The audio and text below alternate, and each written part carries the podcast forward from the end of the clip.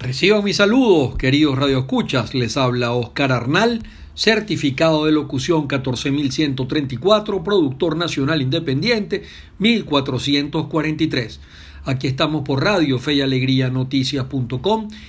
En la dirección de Radio Fe y Alegría Caracas, Ulma Osuna, en la coordinación Wilmeris Villalobos, en los controles Osurbini Richard Altuve y en la producción del espacio Valentina Ziegler.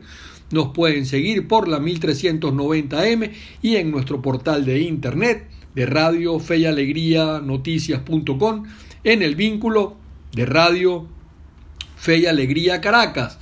En el resumen de noticias de hoy viernes ya se fue la semana 26 de agosto del 2022.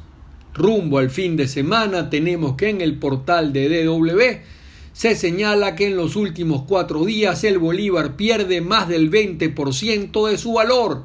En el transcurso del año la producción petrolera cae 28%. Maduro había asegurado que a finales de año ya la producción de PDVSA estaría más allá de los 2 millones de barriles diarios, lo que no parece se va a producir la producción estancada en alrededor de 700 mil barriles diarios y más bien cayendo 28% según un reportaje del canal DW, 28% en lo que va de año. O sea, todo lo contrario de lo que dijo Nicolás Maduro eh, Benevisión, el presidente Maduro instó a la población a no caer en especulaciones ni realizar sus compras con el llamado dólar paralelo, sino con la tasa del Banco Central de Venezuela. El tema es que comercios han cerrado y, digamos, a esas tasas muchos no venden absolutamente nada, precios se dispararon, tal cual Banco Central sale a vender dólares para detener el paralelo, catastrófica la política económica eh, que impera en Venezuela. El politólogo Leandro Rodríguez, esto en la voz de América, señala que se podría oxigenar el diálogo con la incorporación de la sociedad civil al diálogo en México. Esa iniciativa ayudaría a cubrir intereses que superen al gobierno y a los partidos opositores y a vencer, digamos, la polarización y el discurso bipartidista. Bueno, interesante aporte este, digamos, incluir en esas negociaciones también a la sociedad civil. El tema es que esas negociaciones, digamos, luego lo que se acuerde ahí se vaya realmente a cumplir. Hasta ahora la gran mayoría de las negociaciones han terminado en un fraude porque se incumple lo que allí se acuerda. La patilla ante el incremento del dólar y la inflación, Guaidó acusó a Maduro de ser una estafa. Eso lo dice la patilla. Guaidó sigue imputado pero libre. Eso lo estamos diciendo nosotros casos de análisis jurídico, digamos, un señor que está acusado de traición a la patria, de apropiarse de activos venezolanos, eh, de conspiración, eh, eh, de todos los males y sin embargo está, digamos, y sigue como perro por su casa, por decir, digamos, y, y utilizar un refrán popular. Eso no se ha visto en ningún país del mundo. Efecto Cocuyo. Sindicalistas y gremios unifican criterios para intensificar protestas este sábado 27 de agosto en la Universidad Central de Venezuela. Habrá ya una reunión en este sentido. La protesta se intensifica no solamente por el instructivo ONAPRE, sino ahora también por la crisis cambiaria. Monitoreamos, Partido Comunista de Venezuela califica de canallada la sentencia del Tribunal Supremo de Justicia contra trabajadores que pidieron anular el instructivo NAPRE. En la agencia F tomamos que Bachelet llamará al presidente Maduro antes de concluir su mandato como alta comisionada para los derechos humanos de la ONU será para hablar sobre los temas pendientes en esta materia. Eh, se espera la Bachelet exija a Maduro la realización de comicios libres y justos que no se han tenido en Venezuela, donde se atropelló además eh, consecutivamente, o sea, por segunda vez, el derecho al revocatorio.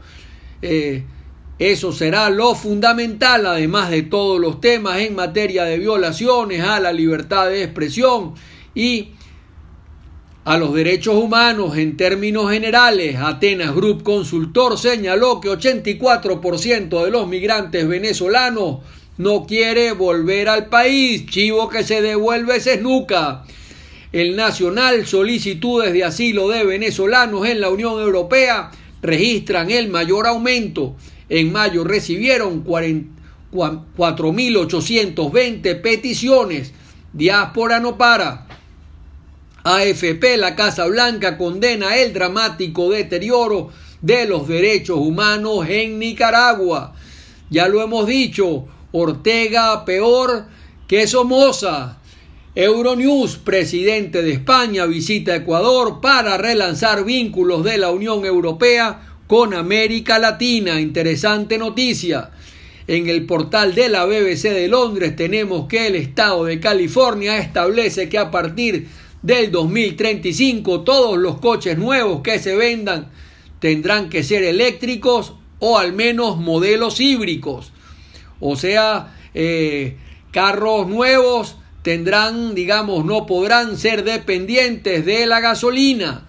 Eh, sustitución de la gasolina y del petróleo eh, afectará evidentemente a los países productores como Venezuela. Citibank, bueno, Venezuela, digamos hoy, en, en, el, en el país número 25 de los productores de petróleo, cuando en un momento de la historia estuvo como el primer país productor de petróleo a nivel mundial. Eh, fíjense lo que ha pasado estos años. Acabaron con la empresa petrolera, la saquearon. Es la realidad. Eh, por su parte, el Citibank cerrará también operaciones en Rusia. Ya las había cerrado casi 100 años de operar en Venezuela después. Eh, aquí también, producto de la debacle económica y de las sanciones. En el New York Times tenemos que en Rusia, con la represión a los medios de comunicación, se ha impuesto la narrativa que ahora concibe el conflicto en Ucrania como parte de una ofensiva de Occidente. La realidad es que tanto Moscú como Kiev se preparan para un conflicto prolongado. Ahí en el New York Times, digamos, de los periodistas que trabajan para ese medio de comunicación. La prensa en Rusia está absolutamente controlada y la disidencia ha sido eh, salvajemente reprimida. Editorial de Analítica señala que después de seis meses de la invasión a Ucrania, Rusia está empantanada ahí, digamos, eh, y no sabe cómo salir del conflicto. Saldrá manchada, dice Analítica. En la voz de América también tenemos que un piloto zuliano diseña autos con paneles solares. Fíjense esto, tecnología de punta en Venezuela. En materia de salud, estudio confirma que hay que evitar fumar y todo lo que tenga que ver con la comida procesada. Mientras más natural y vegetal la comida, será mejor. Eh, los invitamos, digamos, sobre todo a consumir eso que se llaman los antibióticos naturales, especialmente antibióticos naturales como el ajo, como la cebolla, como la cúrcuma, como el rábano.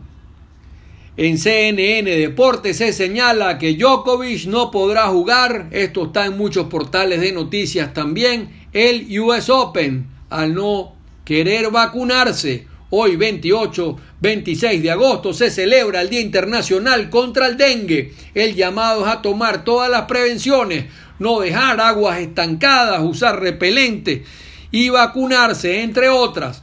La frase del día de San Agustín reza como si todo dependiera de Dios, trabaja como si todo dependiera de ti mismo.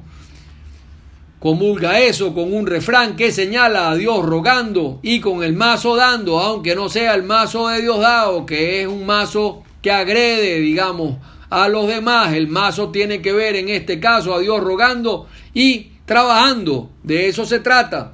El salmo del día, la misericordia del Señor llena la tierra.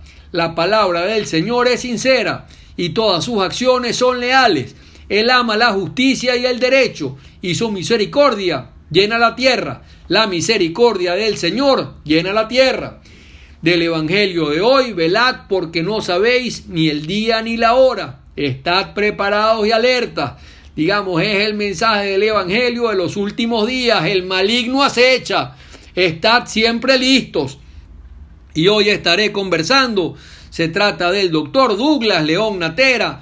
No solo, no solo hablamos de la crisis de la salud en Venezuela y de sus graves problemas y de la diáspora de médicos y personal paramédico, los salarios de hambre que hoy mantienen y tienen los médicos en Venezuela, sino que también, sobre todo en los dos primeros segmentos, hablamos sobre el tema de la urología y cómo prevenir todos estos problemas urinarios y de próstata. Los invitamos a seguir esta interesante entrevista hoy con el doctor Douglas León Natera, presidente de la Federación Venezolana de Médicos. Y no se aparten de nuestra sintonía que ya venimos con esta interesantísima entrevista en este viernes donde finalizan los días de esta semana antes de entrar Dios mediante en el descanso de sábado y domingo. Ya volvemos.